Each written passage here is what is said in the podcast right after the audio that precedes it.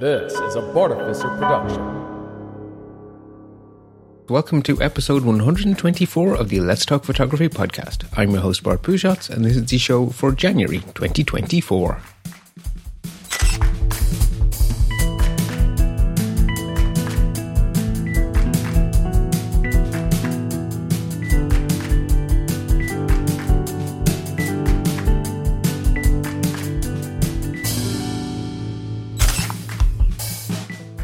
First show of the new year, so happy new year to you all. I hope it is healthy. I hope it is full of joy. I hope it is full of creative success. And I hope things are prosperous enough that you're not too stressed about such things. So, I started my 2024 by doing something I haven't done in a very long time. I went on a holiday. In fact, I got on an airplane for the first time since COVID and you know travelled. It wasn't a long trip. Um, I had a little bit of business to do in my native Belgium, and then I spent most of my time over there with family and just being there. And I had a choice to make. Do I bring my big boy camera, as friend of the show Alison Sheridan would call it, or do I leave it at home? Well, TLD, or I left it at home. Uh, my aim for the trip was very much, first and foremost, to catch up with family. I mean, yes, it's nice to do a Teams call every now and then, you know, on Christmas and on New Year's and on people's birthdays and stuff, but it's really, really, really not the same as actually spending time with family. So I had, you know, a family engagement every day I was there, and I enjoyed them all thoroughly. Um, and, you know, that was absolutely the thing I was most keen to be sure to get done during the holiday. A second priority, um, and this might sound a little woo woo to people, but I really, really missed just being in Belgium for the pandemic and all of those years. I hadn't hadn't really spent much time in Belgium before the pandemic, apart from you know popping over for funerals, which is hardly the best uh, sort of occasion to enjoy a country.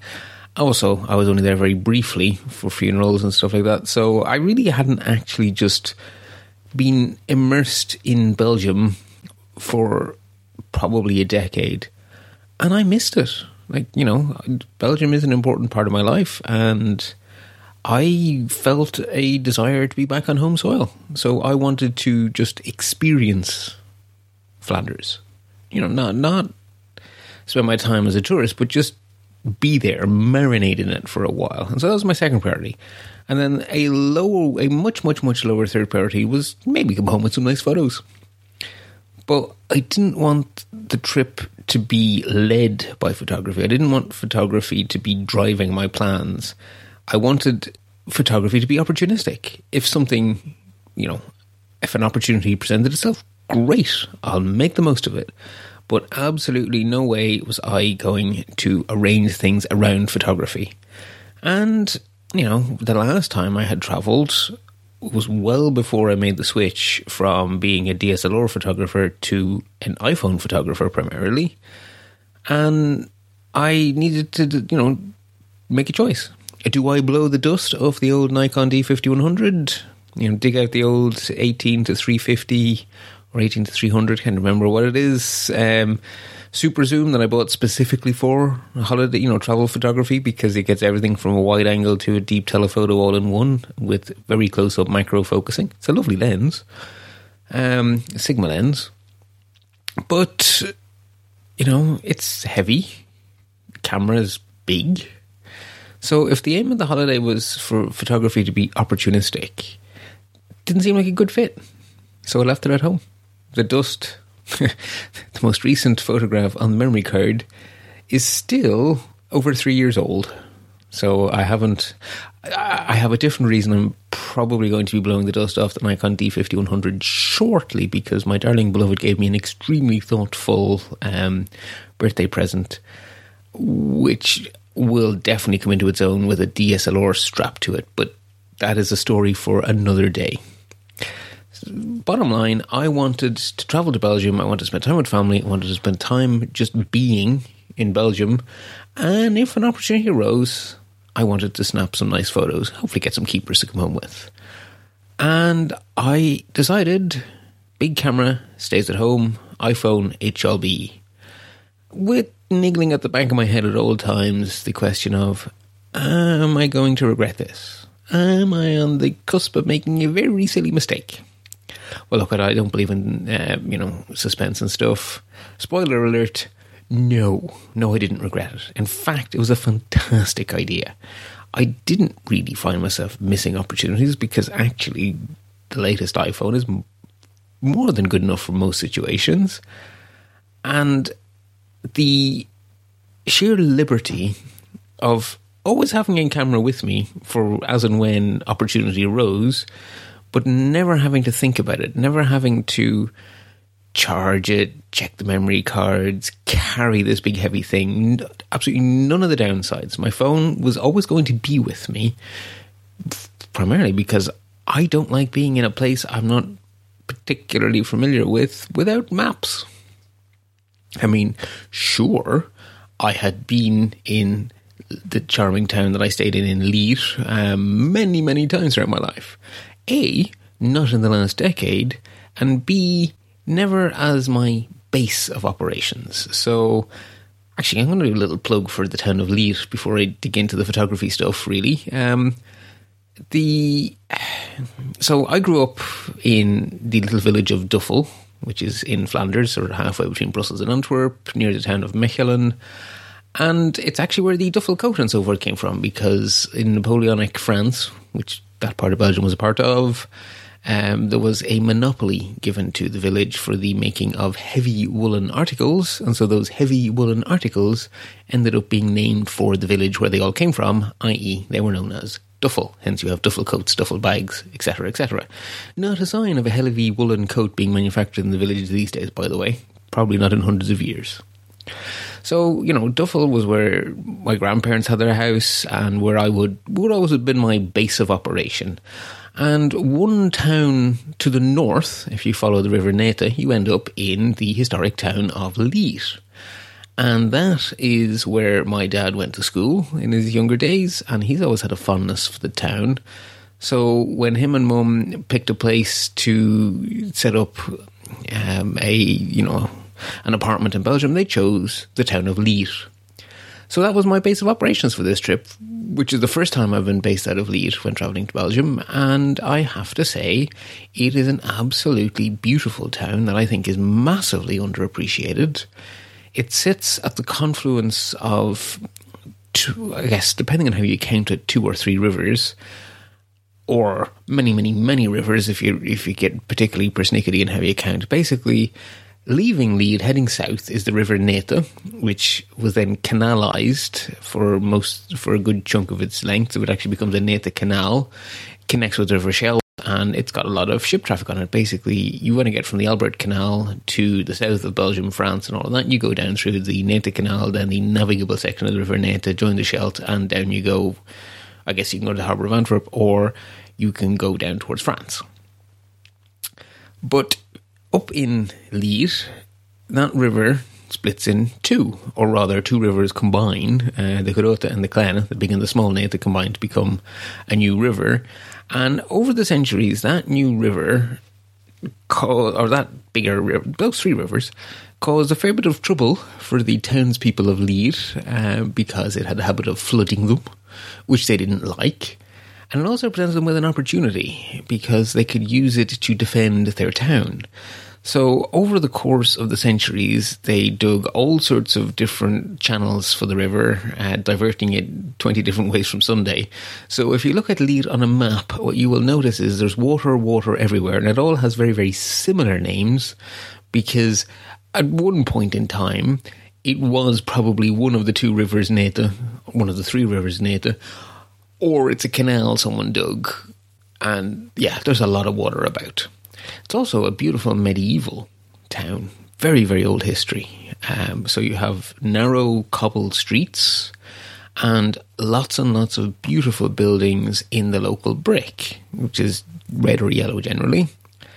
And of course, all of that managed water means you have canals. So actually, there are many parts of the town that you would look at and go, oh, I could be in, a, in Amsterdam. Or if you're on one of the big squares in the town, you might look at the architecture and go, oh, I could be in Antwerp, or I, you know, I could be in Ghent, or I could be, I could be in even Bruges, frankly, uh, or Brugge. Oh, sorry, I hate the fact that the English version of this Flemish city, Brugge, has been Frenchified. Excuse my um, slightly nationalistic feelings on that one.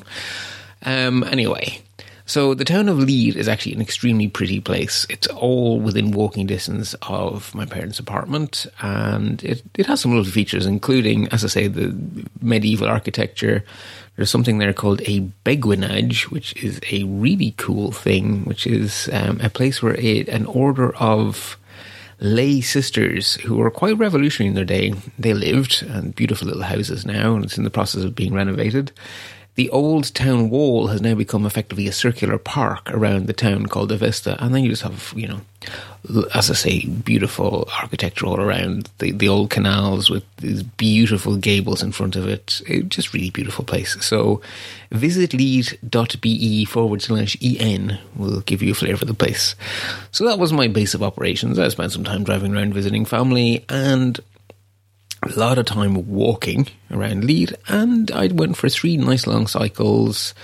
You know, making use of the fact that Belgium is cycling heaven, and got to retread a lot of old ground.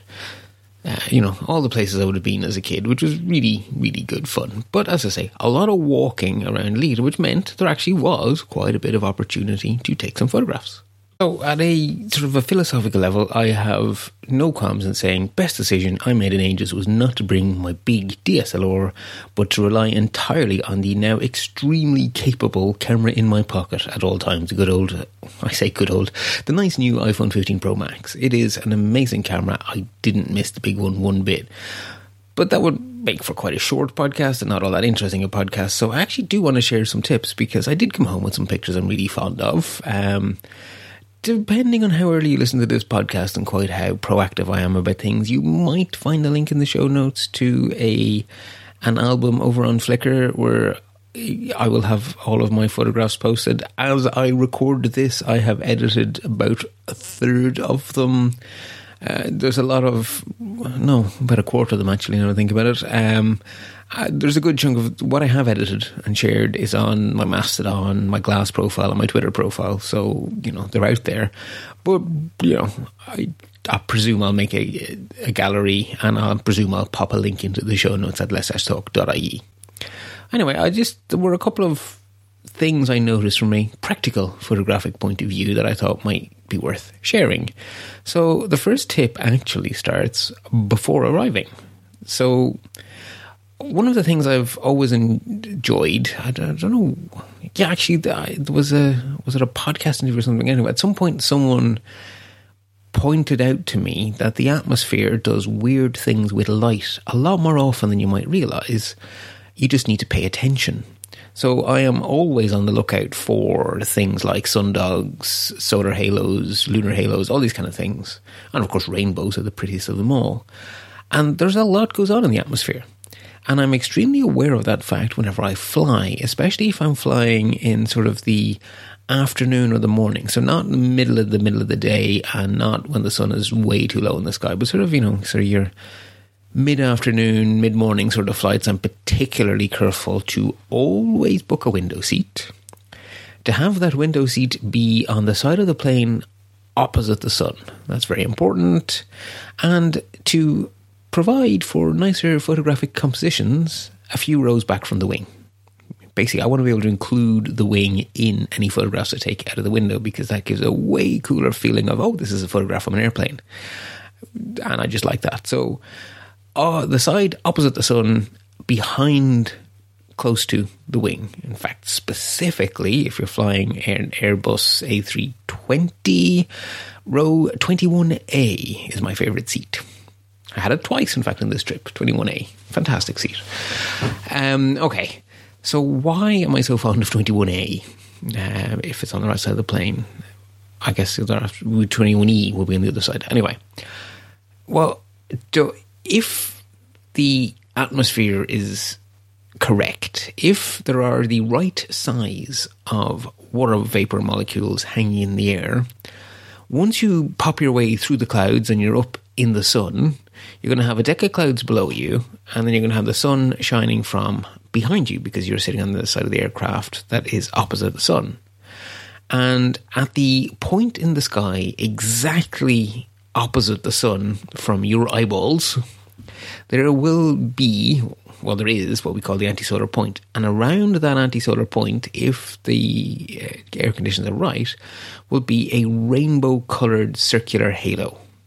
It won't be well, it won't be that big. Depending on how far below you the cloud bank is, that halo will be sort of effectively closer or further away from you which means that you may or may not notice something really cool right at the very, very, very, very, very middle of that circular halo. And that is the silhouette of your airplane. Because what you're actually seeing is the shadow of your airplane surrounded by something called the Brocken spectre. And you can see the Brocken spectre on any situation where the sun is above you, there is the appropriate size of water molecule in the air, and there is something in front of you to project onto. So a mountaintop is the most traditional place of seeing the Brocken spectre, and in that case, what you would tend to have is a very elongated human shadow with a halo around either the head or wherever the camera is being held, and the silhouette of the person goes right into the middle of the halo. Of course, if you're in an airplane, there is no bottom, right? You're you're hanging in the air, so the, the halo is really fully circular and your entire shadow is contained within the very center of the halo. It's a really cool effect. You, once you know to look for it, you'll see it a lot. In order to photograph it really well, you do need to have the you know the right atmospheric conditions for the halo to be particularly strong, and the closer the cloud bank is to you, the better the effect will be because then you'll notice the silhouette of your own airplane, which is just so cool. So I did get some shots of the Brocken Spectre on this trip. Um, they weren't the kind that are the most amazing. It, the effect wasn't as pronounced as it could have been, but it was there, and I got some photographs of it. Um, but you couldn't see the silhouette of the plane, unfortunately. It was just a circular rainbow, a little circular halo rainbow hovering just off the wing, which, as I say, is kind of cool. So I was happy I got it. And as I say, always, I always try to book those seats because the atmosphere does fun stuff when you're up in the sky. So that was my first sort of tip before I even arrived. Once I did arrive, um, the second thing that really stands out to me when I look back at my photographs from the trip is that beautiful historic cities with small medieval streets are not easy to photograph because everything is too close. And I am a huge fan of the ultra wide lens on the modern iPhones. I love to get close and low with that ultra wide lens. It's a really cool effect. I've waxed lyrical many times on this show about you know how much I love the shooting style available to me with that ultra wide lens. You know, as I say, close and low, amazing shots every time. Not every time, you know what I mean. But even that ultra wide lens isn't enough when you find yourself, say, in the Beguinage with your back to a very old wall on a very narrow street with a very tall but very beautiful church straight in front of you. The ultra wide will not get the full facade, let alone the facade with its spire. So, the first tip is that any time on my iPhone I find myself in a situation where the ultra wide isn't wide enough, I reach for panoramic mode straight away. I think a lot of people would think of that, particularly for landscapes. Something people may not realize is that the iPhone in no way has a problem with you taking your pano vertically instead of horizontally. In fact, it's perfectly happy to do that. It will sort of, you know, when the text the camera has been rotated, it will rearrange the user interface and everything, and it, it, it is designed to work for vertical panoramas. So a vertical pano is fantastic for tall things. And not only can you flip the camera into vertical pano mode by just, you know, reorienting the camera, when you're in panoramic mode. You can also change the lens while in panoramic mode. So when you absolutely positively need the widest view possible of something tall, turn on pano mode, switch to the ultra wide lens, and then rotate your phone so it's a vertical panorama, and that should do the trick. And in the case of the beautiful church in the Beguinage, that's exactly what it did. It worked absolutely perfectly, and I was able to get the church with its facade and its tower all in one shot, even though I literally had my back to a very old wall. Now, this does come with a few caveats. Every panel you shoot, there will be distortion. Every wide angle shot you shoot, there will be distortion. A wide angle panoramic shot has a lot of distortion. Oh, yeah, I forgot another source of distortion. Anytime you lean back, anytime you are not shooting horizontal, there, there are perspective distortions. So, between the sort of barrel distortion from the pano, the per- perspective distortion from literally leaning back a long way to get the top of the spire in, and the distortions from the wide angle lens itself, there's a lot of distortion going on here you can deal with a decent chunk of distortion in post processing. The skew sliders inside the camera apps editing section, once you click on the crop icon, you you you know you you can crop, you can level, and then you have these two other sliders next to it. Well, they are the sort of up and down pincush or uh, keystoning uh, or skew, and the left and right keystoning or skew, um, and those two can be very helpful when you're shooting wide. Uh, if you bring the image into something like Lightroom, you can deal with some of the pin cushioning as well by turning on lens correction in Lightroom on iOS. So you can, even on the iPhone, edit down a lot of the distortions, but in order for that to work, you need to leave yourself enough room around the edges because when you use the skew sliders, it's de keystoning the image, which means that one side is pinched in and the other side is stretched out. So you end up having to crop in to to retain a rectangular photograph. And the more you pull that slider, the more you'll notice that your shot is zooming in. So if you framed it tightly, you're not going to get to apply a lot of skew.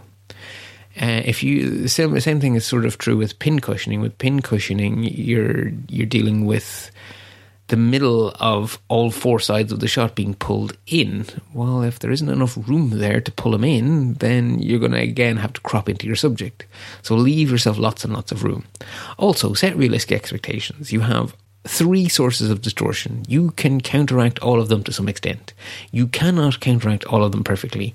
The shot is going to look like it was shot with a wide angle lens, which is honest, it was it's not going to look like a perfect architectural shot with the tilt shift camera.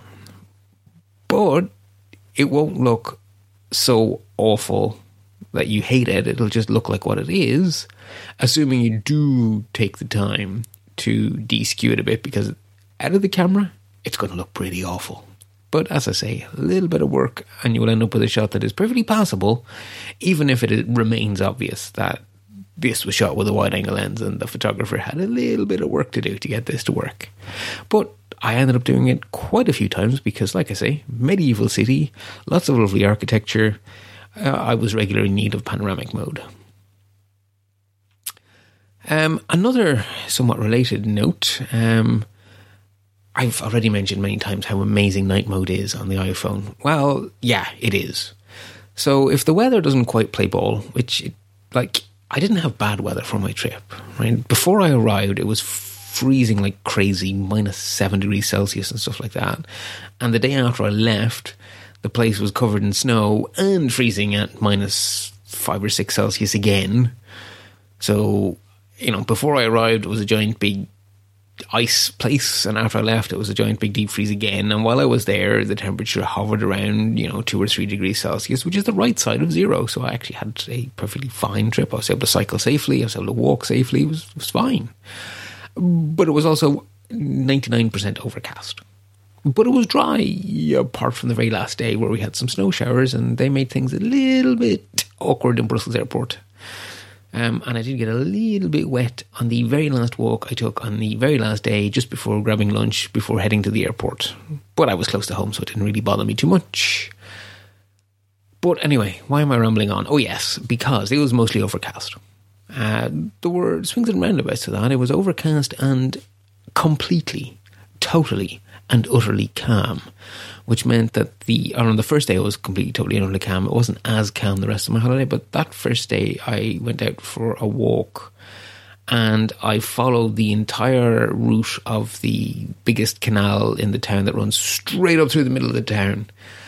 And the canal was like a mirror. It was amazing. And along many streets there, particularly uh, and the Vismarkt, uh, the old wharf and the old fish market, you have these beautiful Dutch style facades, which really, really do look like you're in Amsterdam. Like, really, it's mini Amsterdam. Absolutely beautiful, all reflected in the water. Completely made up for the fact that I didn't have beautiful, you know, soft, warm winter sun on these beautiful local bricks, which would have been a beautiful photograph too. But, you know, those reflections were amazing. Anyway, because it was mostly overcast and because the light wasn't particularly photogenic, a lot of the, the, the street scenes, the beautiful little the squares and stuff, they just, they just weren't looking great. So I didn't really snap as many shots of those as I would have otherwise. But one of my walks was in the evening when it was dark, and those same streets looked amazing in night mode. Yeah, it was still overcast, but who cares? It's night. Also, historic buildings tend to be the ones that get lit up the best at night, so they can really stand out from their surroundings at night. So that night mode really was very much fun uh, when wandering around medieval Leeds at night. So definitely remember it can do that. Um, and then I guess my final piece of advice uh, is that it can be very difficult to capture the feeling of a place in a single shot like there's stuff going on at different scales and from different points of view. So you can capture a specific aspect of a place in a single shot, but it's really, really, really hard to capture a true feeling of the place in one photograph. But you can do it in one image if you're prepared to take a little bit of time and combine two, three, four, whatever it takes, images into a diptych, triptych, or a collage of some sort. Um, and I ended up doing that quite a bit uh, because it actually, yeah, I'm actually really happy how that worked out. Um, I've, I've, ended up posting a lot more diptychs and collages than I have in ages. Um, you know, as I've been processing the first quarter of the shots from from this trip, and they're already up on on my glass slash um, Flickr accounts if people want to have a look. And as I said, there's probably going to be a link in the show notes to a gallery at some stage. So I'm going to use this as an opportunity to give a little bonus tip. Um, if you're looking for a nice app for creating diptychs, triptychs, collages, etc., right on your iOS device, then the app that I have found to work the best, and I have tried a few over the years, is one called Frame Magic, which is linked in the show notes. It is free to try, but you are going to have to buy at least one in app purchase to really unlock its true power. I think if memory serves, if you don't unlock it, you have a watermark. So, you know, if it turns out that you like the app's features, then you are going to spend some money on it, but it's not particularly expensive. The in-app purchases, certainly not the ones I bought. And once you unlock its power, it really is quite a cool app. I am extremely fond of it, um, so much so that it's actually has a place in my share sheet. So in the Photos app, I pick the five, you know, the handful of photographs that I want to combine into one image. I hit the you know, square up arrow share button, and then I just choose uh, Frame Magic from the share sheet, immediately it auto builds me a panorama or sorry, a collage. It's really nice.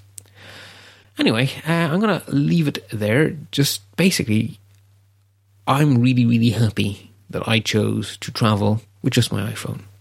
Not because I want to have just my iPhone, but because I don't want to have my big DSLR. It was the right thing to do. I'm really happy I did it. And I would suggest that when you're traveling, give consideration to traveling just with your smartphone. You might be surprised at how liberating it is and how many great photos you still manage to come home with. You will find a written version of this story as a sort of little essay at let's-talk.ie as the show notes for this uh, podcast episode.